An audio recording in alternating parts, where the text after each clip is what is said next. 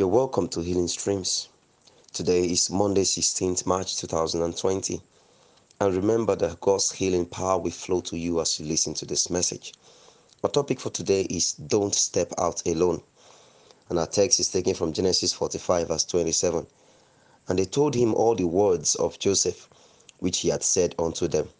And when he saw the wagons which Joseph had sent to carry him, the spirit of Jacob their father revived.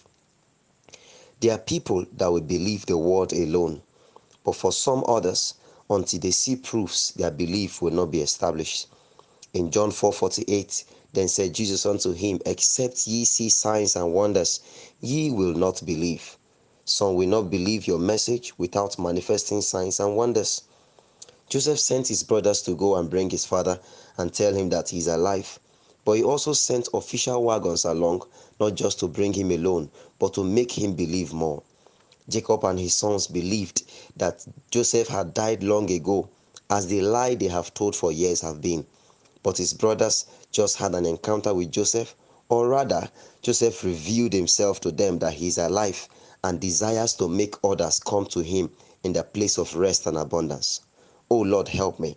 God is saying right now, the world thinks I am dead, but I've revealed myself to you, and I'm sending you to go and bring others to me.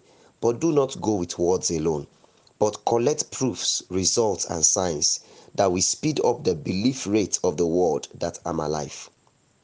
Jacob heard the words from Joseph, but only got revived to take action when he saw the wagons. Pharaoh commanded Joseph to send wagons to bring his family, and not just with words alone. Genesis 45, verse 19. And it appears God does not send his people without signs. However, it appears most of us only received words for our generation, but left the signs behind. Little wonder we are taking too much time and energy to revive the people we are sent to and reconcile them back to God. Can we be humble to go back to the Lord and say, Thank you for the words for my generation, but please give me the wagons also for my divine mandate? Action plan, decide to press on the Lord for a rod of power before you appear before Pharaoh. Can you join me and pray this morning and say, Father, let your words be accompanied with results and proofs in my life. Let signs follow me as I go about my divine mandate.